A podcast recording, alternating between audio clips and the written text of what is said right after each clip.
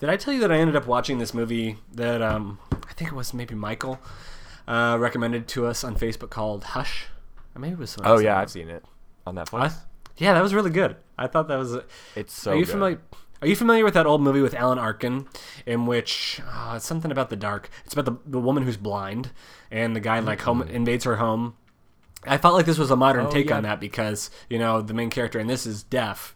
And the main character in that was blind. It was like, someone was like, well, what other sense could we play with in a fun way? I thought that was interesting. Right. Uh, I feel like these days, like, the clever takes on horror movies are kind of what you kind of need for it to it stand out in some way. Yeah, exactly.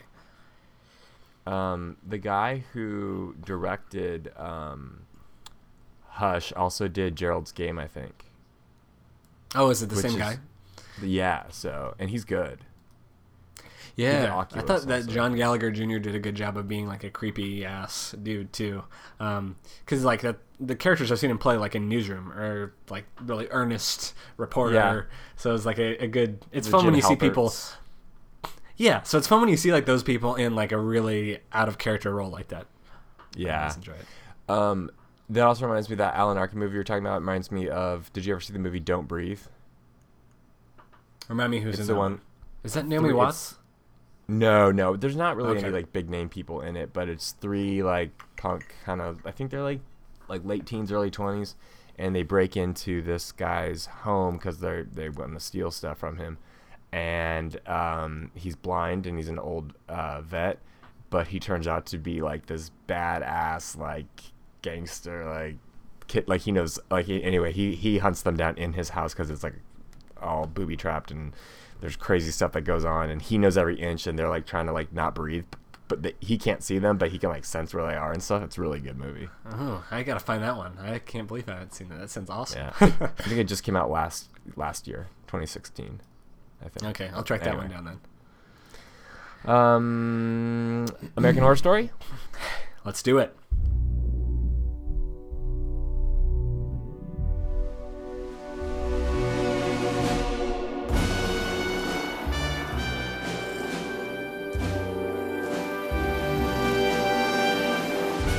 Good evening, everybody, and welcome to This American Horror Story, the unofficial podcast of, uh, an unofficial podcast of the F X hit show American Horror Story. I am your host, Tyler Moss, here with my co-host, Chris Husted. What up?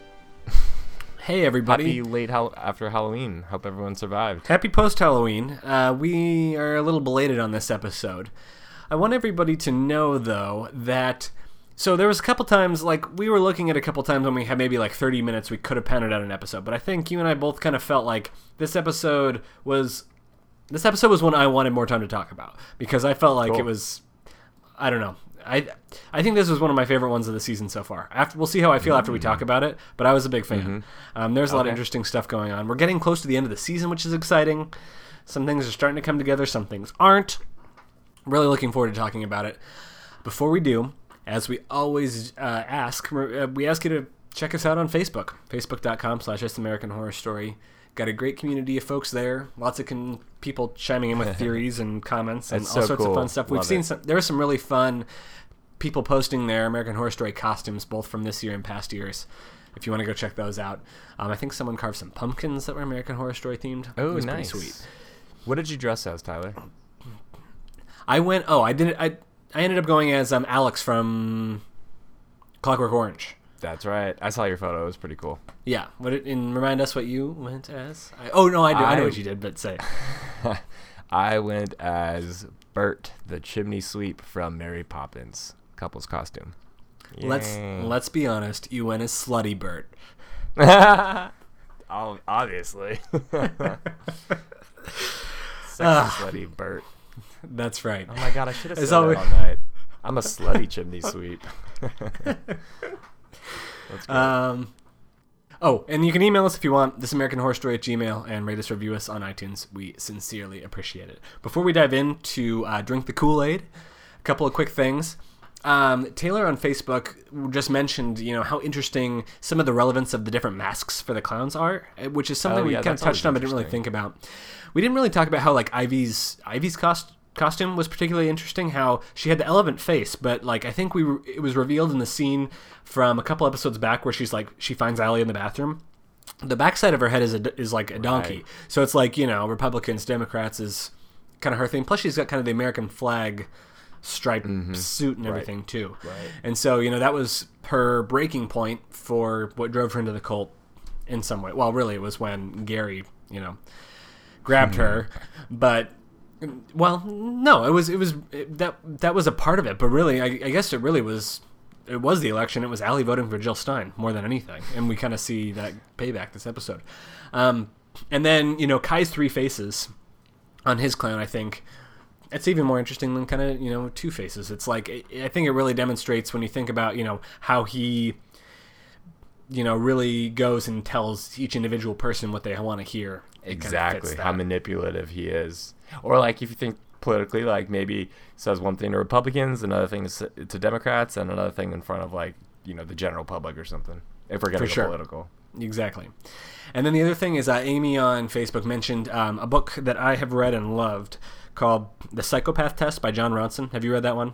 I haven't, no. John Ronson is probably my favorite journalist, and just the way he writes is like very immersive, but he doesn't make himself the story. And in The Psychopath Test, which came out maybe three years ago, essentially what he does is there's this test that psychiatrists have that is like, it's how you, you ask these questions to tell if somebody's like a psychopath. And so it's really, but this is like, this is, you know, the legal standard in a court of law to see if somebody meets these, you know, if somebody who commits a murder is crazy or if they, you know, if they go to jail or if they go to an asylum kind of thing. Right. And he, he really delves into this, and he goes and talks to people who've been committed versus who've been gone to jail, and really explores it. And it's it's fascinating. And we were kind of she was kind of we were kind of talking back and forth about it on Facebook in relation to Kai. Um, and I think that book is terrific. And I really, especially if you kind of if this season has you really thinking about, you know, a sociopath versus a psychopath versus, you know, when somebody is just manipulative, that is a really interesting, great book um, that I recommend people go and check out. Um, with but before we begin and dive into episode nine, the penultimate penultimate episode, the penultimate to, to the penultimate. That's right, third to last. The uh, I want to settle back. This is our Friday night. Chill out a little bit. Yep. What do you got on uh, in your glass this evening? Ta- Tyler and I are at happy hour, uh, essentially. Um, I have um, Kool-Aid. No, I'm just kidding. I have poisoned oh, red wine. Is that spike? Is that spiked with applesauce, vodka, and um, phen- phenobarbital? Yes, sounds delicious, right? That's a great cocktail. Yeah, someone should come mm. up with a variation. uh, I just, I just have uh, some wine. What do you have? Solid. I have uh, cold bourbon and cider. Cider, you know. Back nice. to the. I thought about doing back that, to the but I was like, I need to. This is my first drink of the day. I need to. My first drink of the day. Like, I should be ashamed. I need to ease in with a nice glass of Chardonnay. There you go. Ease in. This bourbon is from a distillery in Lexington, Kentucky. It's a small micro one called Town Branch that cool. I've actually been to before. It's pretty cool. Oh, nice. Now, let's talk Drink the Kool-Aid, which, directed by Angela Bassett, we cannot go a minute further Yay. without saying that she directed it. I thought she did a phenomenal job. Killer job. Yeah, I agree. It was really great. She did a wonderful job. To your recollection, is this the first episode Angela Bassett has directed, or did she do some in past seasons she acted in? I, you know, that's a good question. I should have checked that, but I think she, I imagine she did one in Roanoke, right? I feel like she did one in Roanoke or Freak Show. Um, we should look this up and follow up. I'm looking it up right now while you we continue. Yeah, I didn't do my homework on that one. I just thought of it off in this moment, but yeah, that's um, a good I question thought she, though. I thought she did a really great job in this episode. Um, let's talk about the cold open for a minute, because I think this was one of the more interesting cold opens we've seen, not only this season, but really any season, for a few different reasons. We have reenactments, well, kind of reenactments of, let's see, we had um, Marshall Applewhite in the Heaven's Gate cult, we had uh, David Koresh in the Branch Davidians, and we had Jim Jones and the People's Temple, who I think I called the Kanye of leaders or something like that, which I thought yeah, was Yeah, that was so funny. That was really funny. The Kanye of how, leaders, Jim Jones. How did you feel about the fact that they had Evan Peters play all these different characters in the retelling? You know, it's yeah, it, it adds to the campiness of what American Horror Story does, like bringing Lena Dunham in to, to be a character as well. Uh, it's fun. I know if they had gone like a more serious route, it, you know, I think because of the season hasn't been a lot of supernatural and tons of things happening, this is the added campiness that um, that that the director or the the showrunners are bringing to this season. And it's cute. It's fun. I like it. I think Evan Peters is doing a great job, too. He's having fun with it, and then seeing him have fun with these characters makes me have more fun. Yeah. I feel like it worked for me because it was in, like, the storytelling mode. You know, it was him telling, like, the... basically like the nighttime story to his little minions or whatever, you know. I think inst- I think it almost worked for me more than it than the Lena Dunham backflashes worked for me, uh, because like yeah, it was a little bit silly, but I think it was more f- it was more fitting for somehow for in in that regard. Um, did you have a favorite of the three he played? Um, I mean, we did, and I will say, lot. Oh, go ahead. Oh, I was going to say, I think I do think it is worth saying, though, that, like, while we had Evan Peters, it was mixed in with real footage of this stuff. Like, the the, the really wide shot of, like, from a helicopter of all those bodies laying outside of the um, t- People's Temple, where everyone died. Like, that was, that's a real, that's real camera footage of what actually happened, which is kind of horrifying. Right. And a lot of this and stuff can Waco, be found on Texas. YouTube if you want to go see some of it. Yeah, and I think that the, the Branch Davidian and stuff, they filmed, they filmed yeah. a ton of that stuff, too. Yeah. I still and the Koresh, and Waco, I, or, sorry, and the Applewhite, dude. Yeah, right. I still associate Waco, Texas with David Koresh and not with um, Fixer Upper, the H G T V show, which takes place in Waco, Texas. Both of those. Uh, there was a movie a couple of years ago called, was it Red State? That was kind of a take yep. on like yeah. a modern day David Koresh. Kevin Williams. Colt. Yeah, yeah. Um, Angela Bassett. Uh, Kevin direct, Smith. It was a Kevin uh, Smith Kevin Roanoke. Smith movie. Oh, she did. Or Kevin Smith, sorry. Okay, cool. Yeah. Um, um yes, I do so. think that so I do think that um oh I was gonna ask you which did I ask you which was your favorite? Did you did you yeah, answer? I think I think Jim Jones, just because the high five to Jesus was hilarious. It was kind of they, a lot of these were kind of I, I liked his David Koresh actually a lot.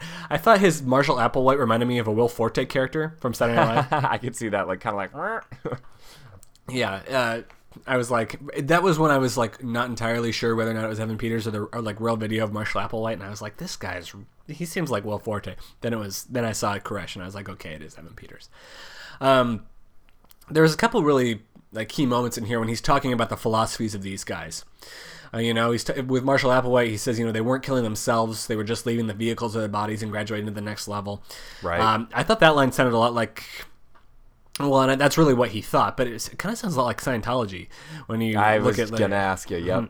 Look yeah. at like the beliefs of Scientology, um, which Going Clear is a great documentary on H B O about Scientology. If anybody has seen that yet, um, yep, I've seen that. That's good. What else? Oh, I thought that um, when he's talking about Jim Jones, he says, you know, it's easy to get men to kill for you. Real power is having people loyal enough that they'll kill themselves. And obviously, that was kind of the thesis statement I think for this episode. It was like.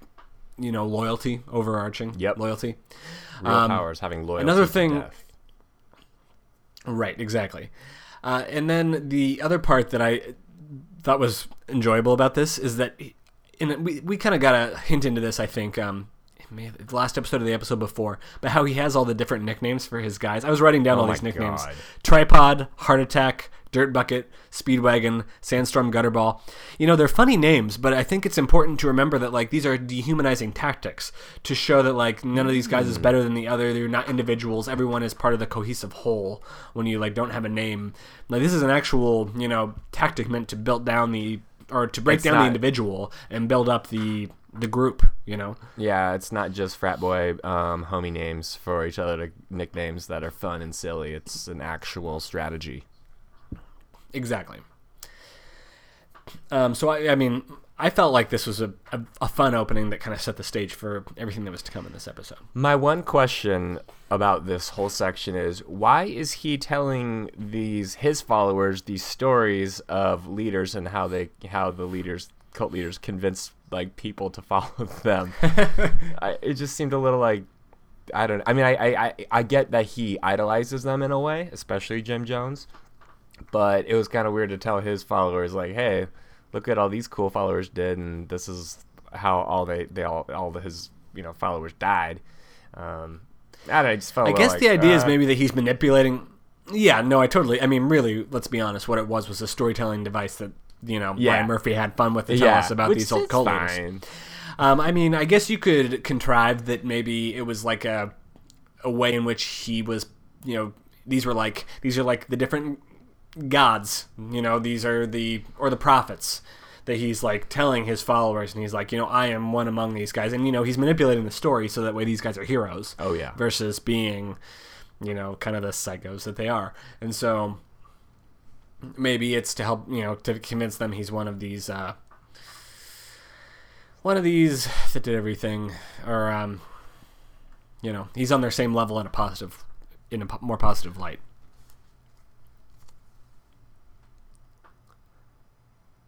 Yes. I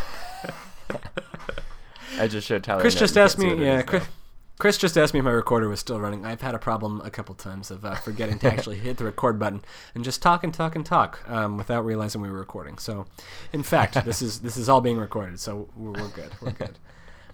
Let's talk about the Kai Anderson Integ- or Internet Integrity and Freedom Act. Oh, my God. Yeah, this is hilarious, too. It's that there were some funny moments, council. But they were effective. It sounded like something in, you know, communist China. Um, it is. I, I think it is. Yes. Yeah. You have this great scene where it's like, you know, one of the councilmen clearly got the crap beat out, or beat out of him by the minions. Mm-hmm. And he's, you know, mm-hmm. it's showing how Kai kind of has all the power, except for the one councilman who lives in the gated community who still somehow feels free to talk about talk out about things. Yeah. Um, and then this is also, of course, the opportunity for Kai to announce his Senate candidacy, um, which is, I'm glad that they got to that already, because, you know, this is kind of what we had discussed early on, like, is this all just going to be in the realm of city council? But it's like, okay, he actually is making serious claims to real political action. Right. I mean, wasn't I? I shoot, I can't remember which character it was, but was it um, Beverly was like, like you're doing all this for city council? Like, come on, man. I feel like the show did a pretty good job of making that growth believable. I, I mean, as kind of like a horrifying thing as it was, I mean, I feel like it, it's realistic to think in today's society that, you know, some kind of mass shooting like that would elevate somebody's status to a national level. City council to Senate is crazy, though. I mean, I know we're watching a T V show. That's just crazy.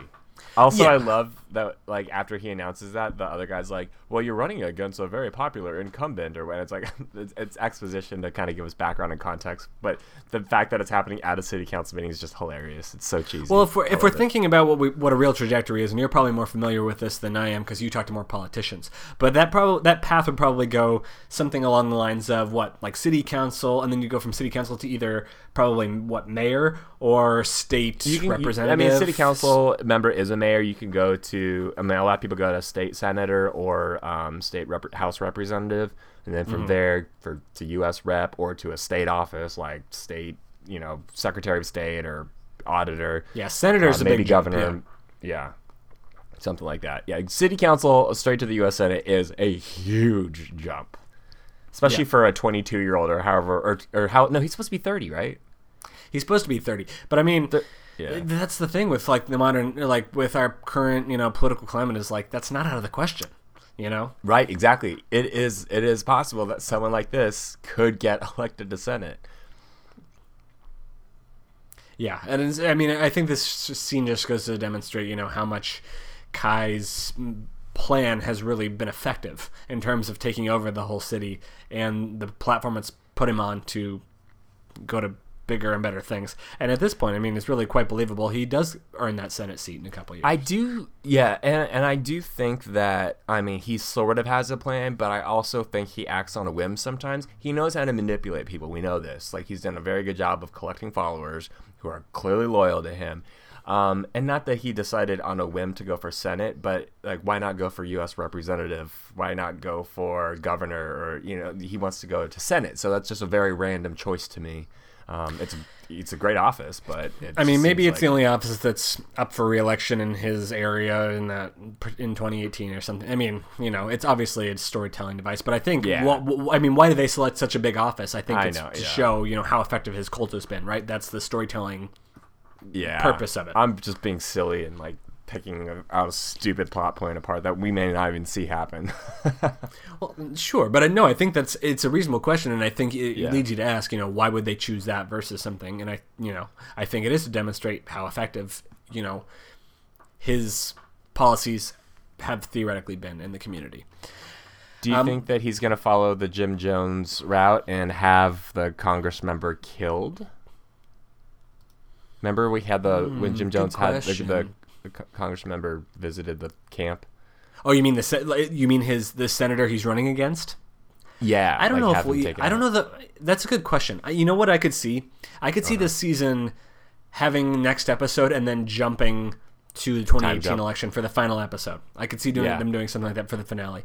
It'll be interesting to see the, you know where they go, but in terms of like a storytelling device, I think I could see that being a possibility. And American Horror Story does that. We've seen multiple seasons where the last episode or two we jump um, to different, um, you know, one year down the road, a month down the road, twenty, thirty years down the road, forty years down the road. Remember Asylum? Um, Asylum, yeah. Mm-hmm. So yeah, that's one. That I bet. I, I think you're right. We will see that. Yeah. Yeah, so that's a, a possibility. Uh, now, let's remember where we left Ivy and Allie last time.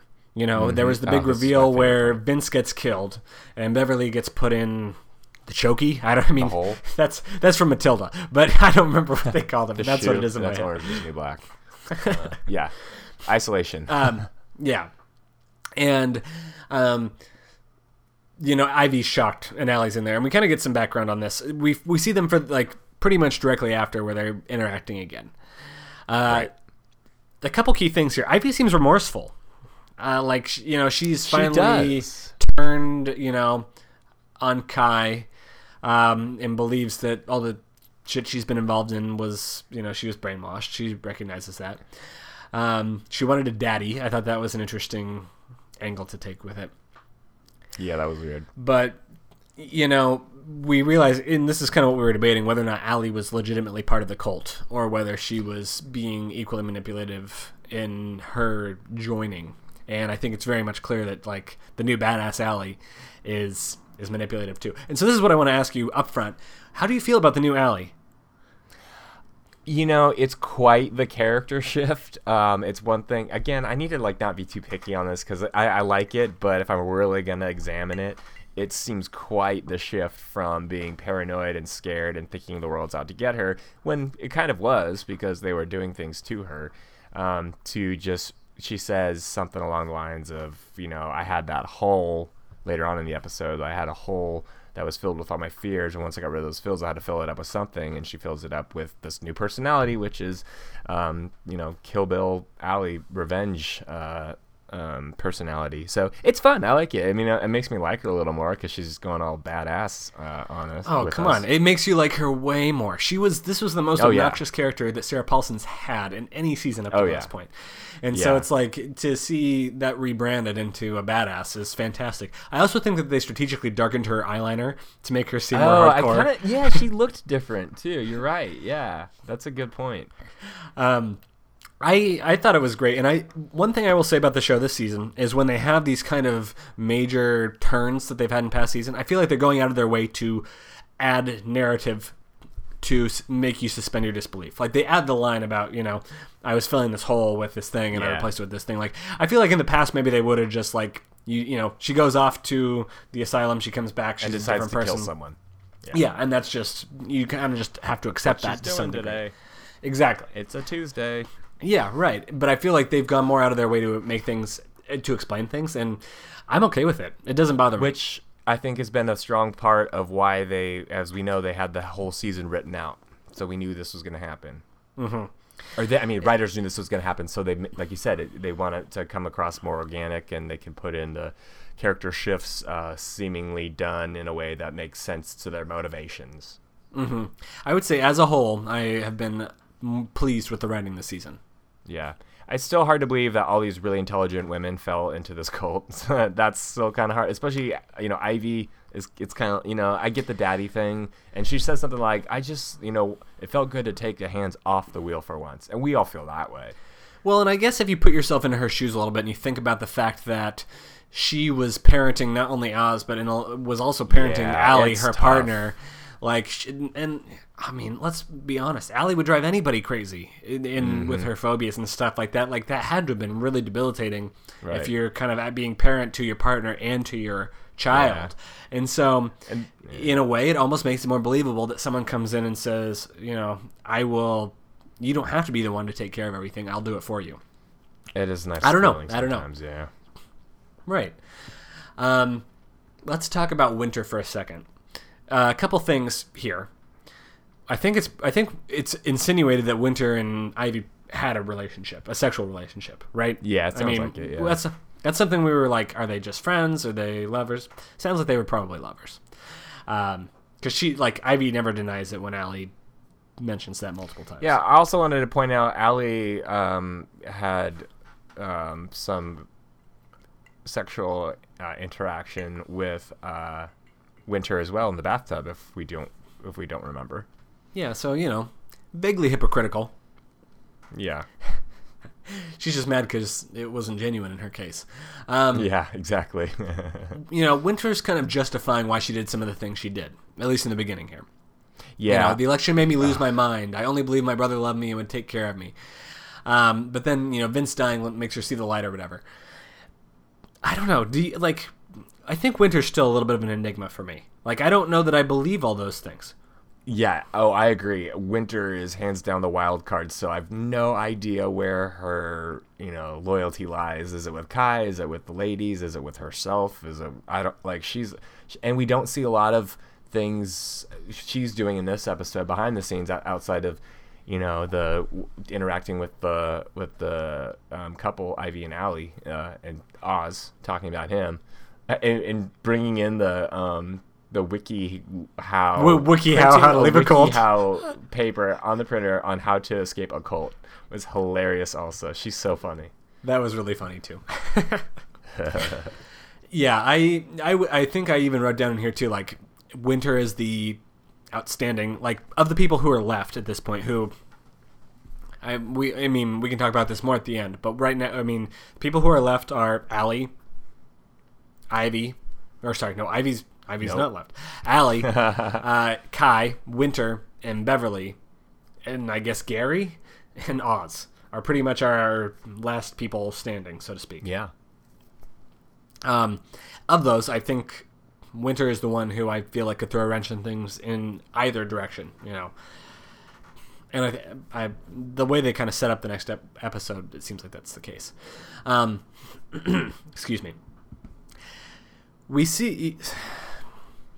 So Beverly and Winter, like, they release Beverly temporarily, and she essentially attacks Winter in this scene, which was, indic- you know, indicates that they're not, or at least true. made me think, it made me think that they weren't necessarily planning something secretive, unless this was all an act. Right, exactly. Right.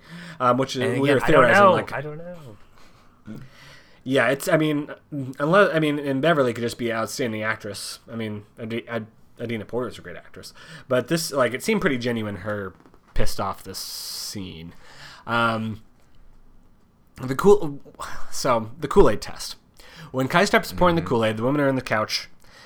Uh, did you think that, I mean, I, I think I wrote at this point, like, there's no poison in there. Because it was, obviously, they weren't going to kill all the main characters and have them I drink. was, I mean, that's what, what I wanted to ask you. Time? I well, that's yeah. I wanted to ask you, like, are you know who like are these people gonna die? Like, is this really gonna happen? Obviously, I didn't think they were actually gonna drink it. I did think it was poisoned, but I thought it was gonna be like one or two people, you know. But then when we get through the whole process, you know, uh, I don't know, like shitball's face or whatever his name was, um, you know, Speedwagon wouldn't drink it. Speed, yeah. Or no, I did, I did. I did write. No, it wasn't Speedwagon. He did drink it. Uh, I, I wrote down the guy who died. But, oh, Piss Bucket. I wrote yeah, poor Piss Bucket. Piss Bucket, Ball's Face, whatever. You know, they're all douchey bros. But uh, when he won't drink it because he doesn't want to die, he dies. So this is, and once I saw that happen, then I knew it was a loyalty test after that, because you're not going to, like, you're going to die either way. So, you know, if you want to drink the poison or you're going to get shot, like, just drink the poison. Yeah. Um, that's when I figured it was a test. Yeah. And I mean, I thought this whole scene was done, like, there's a couple times in this episode where I was like, after the scene happened, I was like, you know, I kind of saw it coming, but it didn't bother me. I kind of felt mm-hmm. like, you know, it was a really entertaining scene, and even though it was like kind of foreshadowed, it I felt like it was still entertaining. And and this was one of them. I mean, the Beverly had a major freak out. You can see how much that character oh, yeah. has been broken, which is too bad, because we'd kind of hoped that maybe she was going to be, you know, the badass Allie's become to take down Kai, and it seems like right. she's been she's been broken through, you know, whatever kind of torture she's gone through in the Choki. Um, but she, I don't know how much help she's going to be go, moving forward. Right. She might be a liability. But, you know, there's always a chance that she's rebounds. Right. Um, so, I mean, and then, of course, Kai takes away Oz because he believes Oz is his son. um, yeah, and I wrote down, Tyler called it. uh, well, I don't. So I don't know that I'm the one that actually, I think we were debating what Kai's fatherhood was. And I think you speculated that it's possible. I think I threw that one out. I think people on Facebook threw that one out too. Uh, I had originally like had helped. Well, maybe it would be Tate's son from season one. It, oh, it's right, more. Fi- right. It's more fitting that maybe it's Kai's son. Obviously, we find out it's not not Kai's son. Right. Right. But you know, it actually at least it gives Oz more significance, which makes a lot more sense then as to why Ali was targeted. I mean, mm-hmm. well, so here's the question: Does he did he think from the beginning that Oz was his son? He must have. I I don't. I didn't get that, actually. I don't know. I mean, that'd be very interesting, a lot deeper if he thought that. I think I don't I didn't really get that. Well, and I guess when he later on, he says something along the lines of, you know, oh, oh you know, I must be a I must be a prophet or something because I did predict this, you know, on a whim and it came true. Like like maybe he just thought of it in the moment and said it. So maybe it wasn't something he had thought of all along. Because he's kind of getting caught up in his own myth, too, by the end of yeah. the episode. Also, well, we can talk about it more, but I'm well, so really here, curious. Important, important question right here. When, you know, he gets Oz, sends Ali and Ivy away. Um, what did you think, first question, what did you think he was, his plan was with Oz if he thought Oz was his son? Or what do you think his plan, his greater plan is with Oz? I mean, I, he kind of hints at it a little bit uh, toward the end that he wants to procreate and make a messiah. as we well, he talked about that last episode that. too. Yeah, right. So I think if if he, he actually already has a messiah that's existing uh, with someone in the cult, boom, perfect. Well, and they've already been you know inoculating uh, Oz to fear since the beginning of everything. Right. The second question I have for you is, at this point, did you think Kai was the father? I didn't, because I was like, that's just too perfect.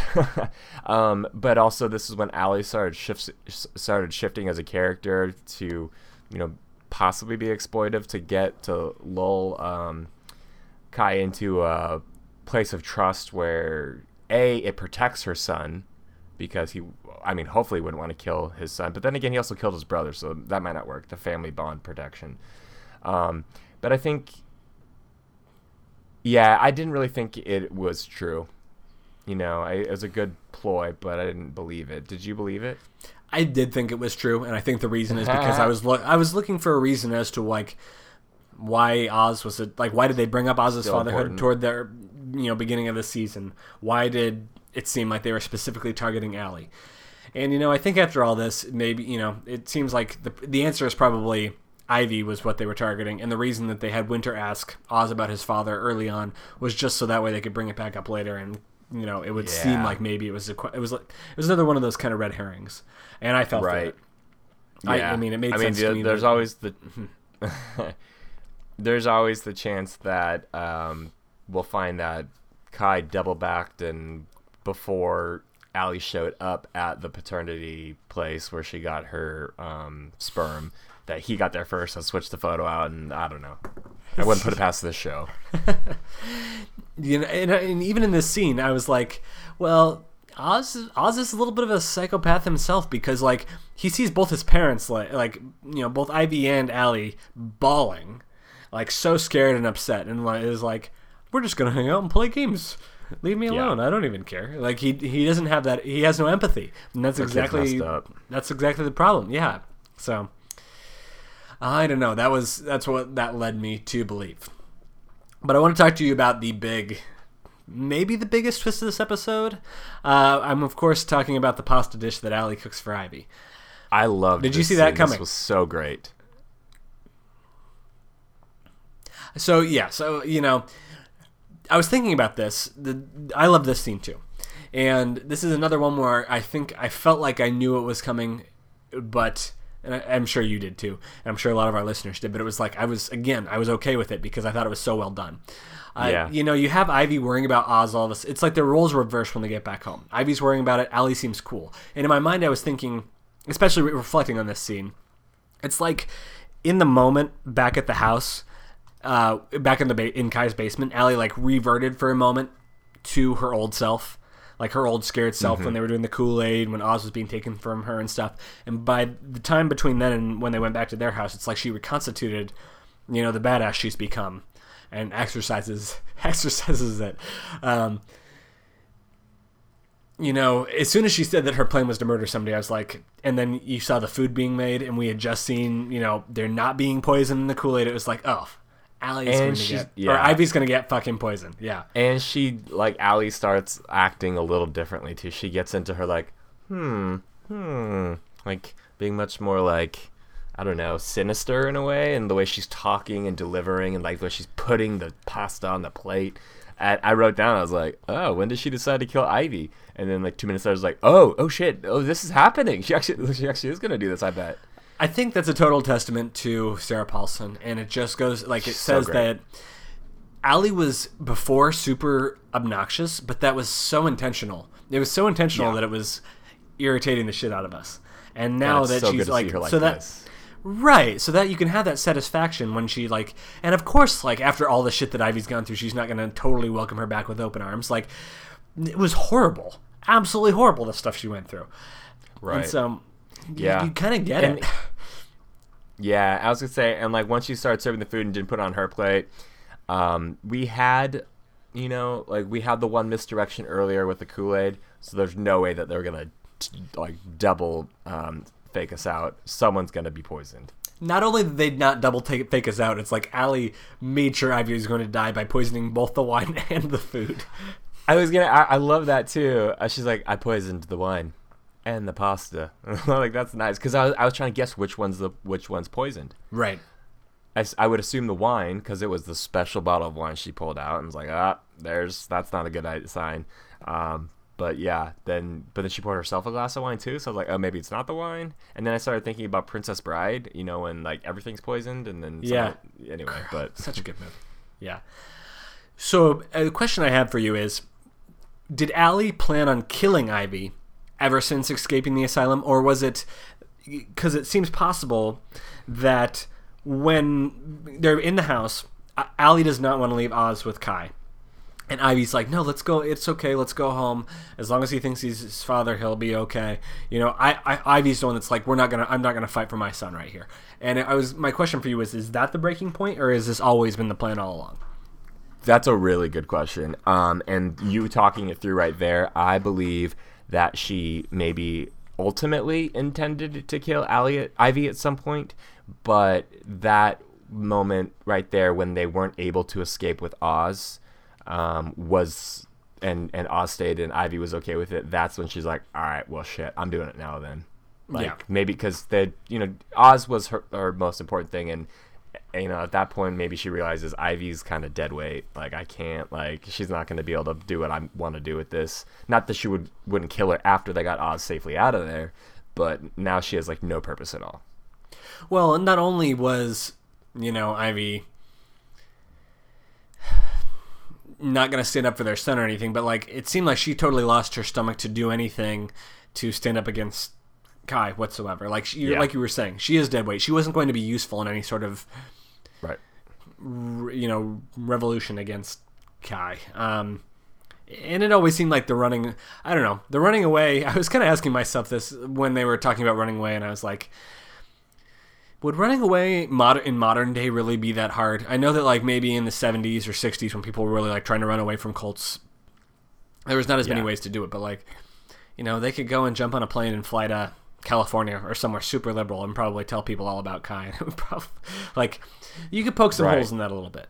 Wasn't it, didn't in Mad Men, um, was it Betty who joined a cult for a little bit? And Don, is it was it Betty? I'd have to ask Sarah. She knows that by heart. Anyway, and they, anyway, but yeah, you have to basically to get out of a cult, your family had to come kidnap you out of that cult. Right, which I guess is kind of what Allie was doing by infiltrating the cult to get Ivy out. But the goal wasn't for Ivy; it was for Oz. Right, and I just remembered it's actually Roger Sterling's daughter. That's that's who. Mm, anyway. Okay. No spoiler. I mean, whatever. Like minor character. I feel like after after a year, if you haven't caught up, it's on you if you get a spoiler. Yeah. uh, anyway, we, we um. Uh, the last, I mean, I again, I, I, I just Sarah Paulson was killing it in this scene. It was just she was so great, and I actually, I we haven't mentioned her a lot, but I think Alison Pill did a great job too. The shift in her, where she's like, "You're not gonna do shit," was awesome. It was. This, oh, I loved this, it. It was so. This good. scene was terrific. This scene was terrific. There was a lot of really good scenes in this episode, and this was this was one of them where it was like, I thought this scene and the scene with Kai and um. Sarah Paulson or Evan Peters and Sarah Paulson at the dinner table at the end were both mm-hmm. felt like dueling acting. You know what I mean? Whereas mm-hmm. like, yeah, it, I felt like, yeah, it was, it was top notch. Um, and I love this, the line at the end where she was like, you know, I've two things I wanted in this world. I wanted Oz to all to myself and I wanted to watch you die. I it was love pretty, that. It's so it cool. Was, it was badass. Yeah. Kind of building to the end here. We, we have, no, you wait, know, and she also, and she finishes, wait, she finishes with, halfway home. Oh, that's so good. Oh, I love it was that. It was good. Mm-hmm. And which ah. is, which is so funny because I honestly feel like three episodes ago, if Ivy had killed Allie, I probably would have felt this way about that. And so yeah. it's pretty incredible that they turned us around in such a short span of time. And, so, and and Angela Bassett does a great job directing this with like focusing on, you know, Chekhov's gun type of a thing, the wine and then the and then the empty plate, um, the bowl. The well, way, like you said, you're like guessing like how's it how's what's the what's the thing that's gonna kill? What's happening be? Here? Yeah, it's good. It was all good. Well done, ladies. Mm-hmm. Jim Jones' story is continue. Like I thought this was a, like a somewhat interesting theme where you like have the basically the. fantastical fa- or fantastical take on the Jim Jones story with like Jesus yeah. comes down and he sh- you know shot or back or at the slumber party yes or or he takes his own poison basically is what in in Evan Peters' new version, and then uh, Oz is the one to call him out and he, like, he gets Wikipedia pissed about says it this yeah and that was kind of the scene where it's like eh, maybe Kai's not quite ready to be a dad yet. He doesn't quite have the patience for dissent. Another reason why I think the, like choosing to be a senator is kind of like a whimsical decision. Yeah, I mean, but, it's, uh, well, anyway. So did uh when uh, when they sent Oz to timeout, did he go into isolation like Beverly did? That's I. That's a good question. I, I can't. I don't remember recall exactly what where he said to send him, but he said timeout, so that's all I remember. I could see them like having taken him up and like locking him in. A bedroom with by Beverly. Himself. Maybe they put him in the bedroom with all the bodies on the bed. Oh, God. Just to, like, cower in the corner. Uh, then, of course, there was, like, the big... There was the big scene in which, you know, Allie goes to the clinic and finds out Kai's not the father, and such a relief. I did note that one thing I thought would have been really f- entertaining here to connect worlds is if that she had looked at that photo and it had been a character from a different A H S season, or even, like, from Glee or something. Like, how entertaining would that have been if it was... a character from something else, and you're like, oh, I agree. That would have been really person. funny. Yeah, yeah, yeah. So I missed, like, opp- missed opportunity, but yeah. They, again, Sarah Paulson does a good job in the scene with the uh, with the uh, worker, and she's like, woman to woman, like, oh my gosh, like I need this, like my son's life depends on this, and she hands her, I'm assuming, money, um, and then yeah. she looks at the photo and she's relieved it's right. not him, uh, and then I love it, like a switch flips, and she's like. All right, now here's what you're gonna do for me next. She's because she, I mean, she's just she's a badass. She is all set on her revenge. In this final scene, the, there were so many good lines. He can be a precocious little fucker. What she says when she's talking yeah. about Oz was was hilarious. And I, you know, I watched it on um, F X on demand or whatever, so it doesn't bleep any of that stuff out, which I, I think is effective. Uh, they talk about the origin, like why she named him Ozymandias. And I like how she talks about him being King of Kings, but doesn't talk about the well fact that his up. kingdom crumbles. Yep. Mm-hmm. Allie's playing uh, Kai's game right to him. Did you think that Allie was poisoning Kai in this scene? I didn't think he she was because that would be A, it's way too soon for something like that to happen. B, we've had the, this would have been the third poisoning or attempted poisoning or possible well, poisoning. So, yeah, so like they're, they're not going to do that. Now you're absolutely right, and that's that's a that, the better question is why didn't she poison Kai in this scene? I don't know. I agree. I agree. That is the question. What do you think? So my thought is it was, I think it's because she didn't have Oz yet, right? The, Oz was still locked away in a closet somewhere, still guarded by the minions. And she needs her had, kid first. And if she killed Kai, it would be awful hard to extract him from that, right? Right. There'd be possibility of something dangerous happening to him. I think that this the goal here was to get Kai to, and that's why I think that's why she made Kai the father, was to protect was to protect Oz, right? And then exactly. it's also that's I think I it also and I think it starts as a method to protect Oz, and then it's also a method to protect herself too, because she says, like, you know, I'm a son, a mother, Nathan. and a father. Yeah, so like even though you see that look Which, on her face at the end when they do the group hug. Yeah. Yeah. Like, and also like the real Allie would never say she needs or he needs a mother and a father. She like like, you know, no. Hell no. She voted for Jill Stein. She wouldn't she doesn't think that. I think that the new Allie would say all she needs is one mother, no second, yeah, exactly. no other parent, just a single fucking yep. mother who's badass. Mm-hmm. Yeah. And then of course we see we, I thought it was uh, it was entertaining to end on the scene where, like, you see the the room where the parents are has just become like the body room, and you've got Ivy in there, you've got Vince thrown on the bed. I like that when they try to bring him in. Um, I think he's like, "No, families, the, the bed's for family," and they put yeah. her, they put Ivy on the ground. I thought this this episode did, in my opinion, a very good job of balancing like really funny moments with such like well acted suspenseful scenes. I'm totally on board. Um, yeah. In my review section, the first thing I wrote was "fuck." That was a fun episode. Yep. I so do you want to talk about it first, or should I dive in in terms of review? Um, I can. Yeah. So I'll go. I can go first. Um, I really liked this episode too. For me, as I mentioned, the the the the winning scene was hands down Allie and Ivy's uh, pasta dinner. It was just so great. Well acted, kind of coming full circle to see one character completely like blossom into who they're going to be for the remaining two episodes.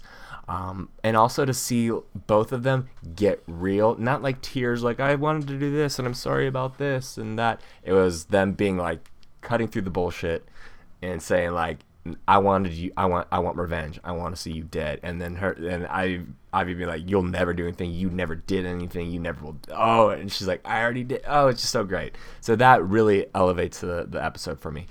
All the flashbacks in the beginning, to be fair, or to be frank, like they were kind of not that cool for me. I liked it. It was fine. I know this is a thing that American Horror Story does. It does feel better uh, the way they went into those as opposed to how they do these side stories and these weird Um, flashbacks, like you said, in the past and previous seasons, so this one felt better. Um, did it do a lot for me? Nah, it was fun, and it made it fun. You know, the whole community theater, Jesus um, high-fiving Jim Jones part of it was kind of silly to me, but again, this is American Horror Story, so there's going to be some of that campiness in there. Anyway, all in all, I really liked it a lot. I, I give this episode four point two five, four and a quarter. That might be your highest of the season. It is my highest score, I checked. I've given a lot of four, like, because the middle of this season has been, like, really strong, I thought, because the beginning kind of sucked. And then it actually got into its groove, and I think you and I both have, like, in the middle really appreciated where what they're building. What do you? So what do you give it? A couple things here. Um, I... I feel like this episode had something for everybody. I feel like there's, you know, people have said this doesn't feel like American Horror Story. You don't have kind of a, the, you know, and I think it is trying to do something new this season a little bit in terms of tone. But I feel like this season had, like, there was hints of the campiness with the flashbacks. But I felt like the flashbacks, it was, they kept them short, which I thought was good. And they used yes, them as a storytelling agreed. device to convey, I think, more about Kai's philosophy in terms of th- like the theme of the episode being loyalty and all that kind of stuff, and like him, you know, he seems a little bit obsessed now with messianic or messianic things. So I, I felt like it had a storytelling purpose, but it wasn't over overly. It didn't go on and on in an obnoxious fashion. I thought the acting was on point um, from from Evan Peters, from Sarah Paulson, from Allison Pill. I thought Adina Porter's breakdown in the Kool-Aid scene was great. Like incredible, incredibly acted, and the directing was, was killer too. Uh, I you know I saw things coming, but I didn't care that I saw some of the things coming. We're used yeah. to that now because we're so good at our jobs. That's right. I, I honestly, I, I was all about, I thought this episode was one was really good too. I'm going to give it a four and a half, which is, Woo. I think it's, it's pretty damn high for me, but this episode had a little bit of, like, I enjoyed, I enjoyed it overall as an experience through and through. That's so four great. and a half. That's, so that's a pretty that's solid eight, eight and three quarters for this season. So I feel good about, I feel good about where I'm hopeful of where the season could end building up through this. Uh, before we talk about the preview for next episode, a couple key things. I wanted to ask you some some things. Um, acting M V P of this, who's you, who's your M V P of this season so far? Is it Evan Peters? Is it Sarah Paulson for the transformation she's done? Is it you it's know hard. is it um, Adina Porter? Adina is it, you know, Porter. Is it Billy Eichner really... and kind of what he brought to the table with Harrison? I'm getting a fill up. Um. I would say it would be right now. I would say Evan Peters. Thank you. I would say Evan Peters just because I like I like where Allie's going, but we haven't had enough of that yet. Um, mm-hmm. So I know I think by the end of this season it could be Sarah Paulson, uh, which is no big surprise because she's amazing. But Evan finally has a good character again that he's really dug into. Um, that being said, and I don't think it's because her acting chops are stretched or, or exercised too much, but it's just because I love her and I think she's awesome and she she's a great actress. Um, maybe not like Sarah Paulson in like w- winning an Emmy, but I just love her. Is um, Billy Lord? I, she's so great. Mm-hmm. Like Winters, she, awesome. She's been. She's they've been all really done fun. really good she's, though. She's been a great you addition. Know? Yeah, every, I feel like everybody's been even fantastic. I think if great. I. It's, it's it's it's tough. I feel like there's been a lot of solid acting this season, and I agree with you that I feel like this turn for Allie has been really fun, and seeing where it started and where it came from. I think it's possible for her to slide into the first position, but I am I agree with you that I'm really happy to see Evan Peters in a new exciting role, and he's got to be my M V P. I guess if I was going to give maybe a best supporting actor, I think Billy Eichner was a really fun. I think I would choose. I thought I I like Winter a lot too, but I thought Billy Eichner's character was really entertaining. Yeah, and I liked Meadow also. Him and Meadow together were funny. They were they were funny, and I thought he did a great job too. So I, there's been a lot of great characters, but I agree with you that I think this is this is kind of the season was like Evan Peters' season. Clearly, that was like the thought that went through. We should have at the end of this season and for future um, American Horror Story seasons, we should have like you know our like you know for like the N B A like Defensive Player of the Year, um, um, M V P, uh, Rookie of the Year, uh, Best Oh, that's a really. That's a we really fun that. idea. I'm gonna I'm gonna that. draft that up, and we will definitely do that in yeah, our yeah. concluding episode. That's a great idea. And we can actually go back and do uh, older seasons too at some point. Yeah, that's a really good idea. Um, when so we're building up to um, where so the question is, where the hell is this all going? I right? agree. I, I, we same, we had, I, this we episode this got yeah. So we got eight and three quarters bottles of rosé. Uh, for this episode. Good. But the question that's left with two episodes remaining is where the hell is this going? So I'm going to quickfire ask you where oh, are these? Boy. What's going to happen to these characters? Come up with anything. Where, what's going to happen to Gary? Gary's going to live and he's going to end up like working back at the grocery store. Ooh, I think I disagree. I think Gary's going to die. I think Gary's going to go out in some blaze of glory. That's my my theory. What's going to happen to Beverly? Oh, I feel like Beverly's going to become like a Lana Winters type thing and like get a talk show maybe or become... Ooh, she's going to be a survivor. I That's a really a good idea. Yeah, that would be fun if like she went back to news and became really famous and like you don't ever know what like terrible shit she did. Yeah, or she gets really famous because she escaped a cult and then that's like kind of like Lana Winters or Lana Winters did with, you know, the asylum.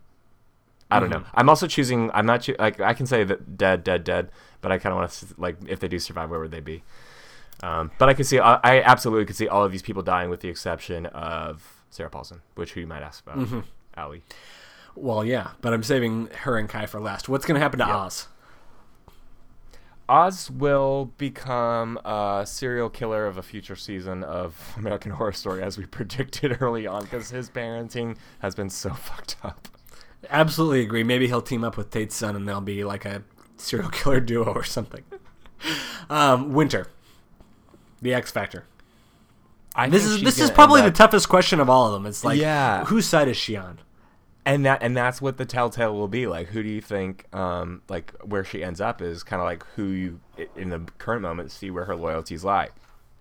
I think she ultimately does have loyalty to, like, the feminist, um, um, you know, philosophy. So I see her going down more of a, like, seeing her be, like, the next, like, Jill Stein or something. I could see but that. But really more like uh, going to politics and being like like a Hillary, not not a Hillary Clinton, but maybe more like a, um, I don't know, Elizabeth Warren or something. So I'm going to bring for my prediction, well, this is just, this isn't oh, long yeah, you term, do, but this is yours, just for yeah, the end of the yours. season. So I think that with I'm, Winter, Kai, and Allie, here's my prediction of what's going to happen. Okay. Uh, th- this season has been hot on red herrings, I think, with some of the characters, thinking there's more to some of the characters than the others. Right now, the way it's seeming like it's trending is you're thinking, oh, Allie's going to one-up Kai in the end. I don't think right. that's going to happen. I think mm. Winter, I think I think maybe Allie even dies at the end of next episode. I think that Winter is going to be the one that kills Kai in the end. I think Kai's going to die. I like that idea. And I think it's, Allie someone's going to finally tip it where she kills him. Mm-hmm. And maybe she somehow, like you said, maybe she becomes a politician after that somehow. And maybe but I think, Allie and Winter end up together. maybe Allie, yeah, maybe Allie survives and they end up together. I could see Allie almost killing Kai, then Kai killing Allie somehow, and then yep. Winter killing Kai. That's I, that's yeah. kind of my prediction. I, you're, I think that's a, that's a strong um, possibility. Good job. Yeah, do you have any other predictions on Kai and Allie, or is that kind of where you're at too? Um, I think Kai will die, ultimately. Um, I like the idea of Meadow, or sorry, Winter. I, I've done that all season, and I'm, I don't know why. I, like Meadow's been dead forever, but um, I, I agree. I think it's more uh, significant if Kai dies by the hands of Winter, who has trusted him from their first pinky promise pinky power session pinky power than um than anyone else. So and and Allie, I think she might die, but she'll save Ozzy in in in some form, so he does live, and then Allie will die in that process, which kind of sucks. Agreed. Because they were kind of a I mean they weren't normal, but they weren't anyway. It doesn't matter. Uh, but I, I like yours. I, I like yours. Yeah, I think mm-hmm. that I, I kind of I want to hitch my wagon to that theory. Yeah, I we'll see. But if yeah, any other theories, feel free to throw them up on Facebook, people. We can keep uh, keep the conversation going. Our preview for next week is uh, Charles Manson in Charge. We're getting some of these eighties movie, eighties T V shows references, I guess. Um, what I wrote down for this. Did you see the preview? I did. Yes. What I wrote down for this is everyone is crying and screaming, and Frances Conroy returns. Yeah, we're like, oh like yeah, I forgot minutes. she was she she was in one episode, and then we saw that you know her, she was possibly in cahoots with um, Kai, and then we haven't seen her since. That was three episodes well, I'm gl- ago. I'm glad she's back because that's a loose end that needs to be tied up, so we can see what happens there. Yeah, where uh, the fuck has I- she been? Yeah, that's a good question. I hope we'll we learn. Find out, I guess. And you know what the hell's going on with like. What's the idea behind the Charles Manson reference? I guess we'll see. I mean, I'm assuming um, whether we're they do another see... flashback or yeah, yeah, we'll see Sharon Tate probably if they do a flashback. Yeah, yeah, I'm looking forward to it. I I feel like we're on a strong path. I'm optimistic. Yeah. Don't let it slip yet or now. We got us on a good spot, American Horror Story writers. Uh, fingers crossed. Two left, folks. That's One thing... exciting and sad. The, the only other thing, you know, and you talked about this earlier, is a lot of people bringing in that, like, oh, it doesn't feel like American Horror Story, or, oh, it's, you know, it's a little different. And that happened a lot with Roanoke as well. Um, mm-hmm. You know, it was the Lady Gaga season. Hotel was kind of the last, like, crazy, you know, thing. Campy. But this, this, this, this is in its seventh season. That is a really long-running show. And, yeah, like, like um, it has been going down in viewership as T V shows tend to do after a long time, so you got to mix it up and try new and, and, and funky things. And I I loved Roanoke, as you know, um, and I think some people loved it, some people hated it because it wasn't as crazy or weird. This is kind of in the same vein. This season is kind of in the same vein as Roanoke in the sense of trying to um, do something that's not just silly, campy craziness, um, but really like dig into something that let's get experimental and do weird stuff in season seven. I don't. I know eventually we're going to have to talk about what our predictions are for where season eight is going to take us. Yeah, and I don't know that I've... I mean, we'll, we'll have to talk about maybe our... Well, we'll save that for the the final episode yeah. is where we always discuss where we think things are going. Um, right. We'll have to think think back. I have a fun idea that I, I think would be unique, that is something they could try, but I don't know that they've given any indication that this is like what's I'm excited. But, me too. I've been thinking uh, about this.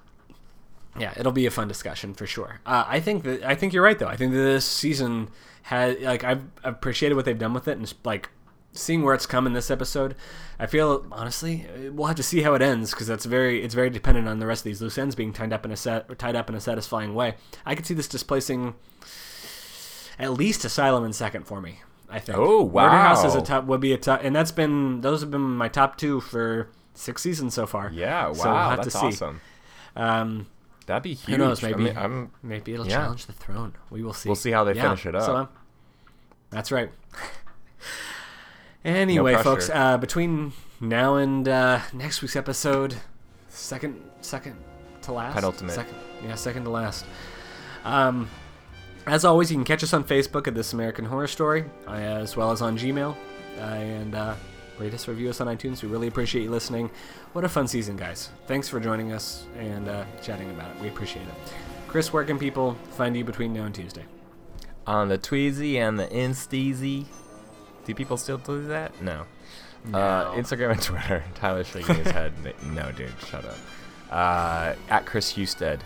Chris with a K. What about you, T J Moss eleven? You can find me at T J Moss eleven.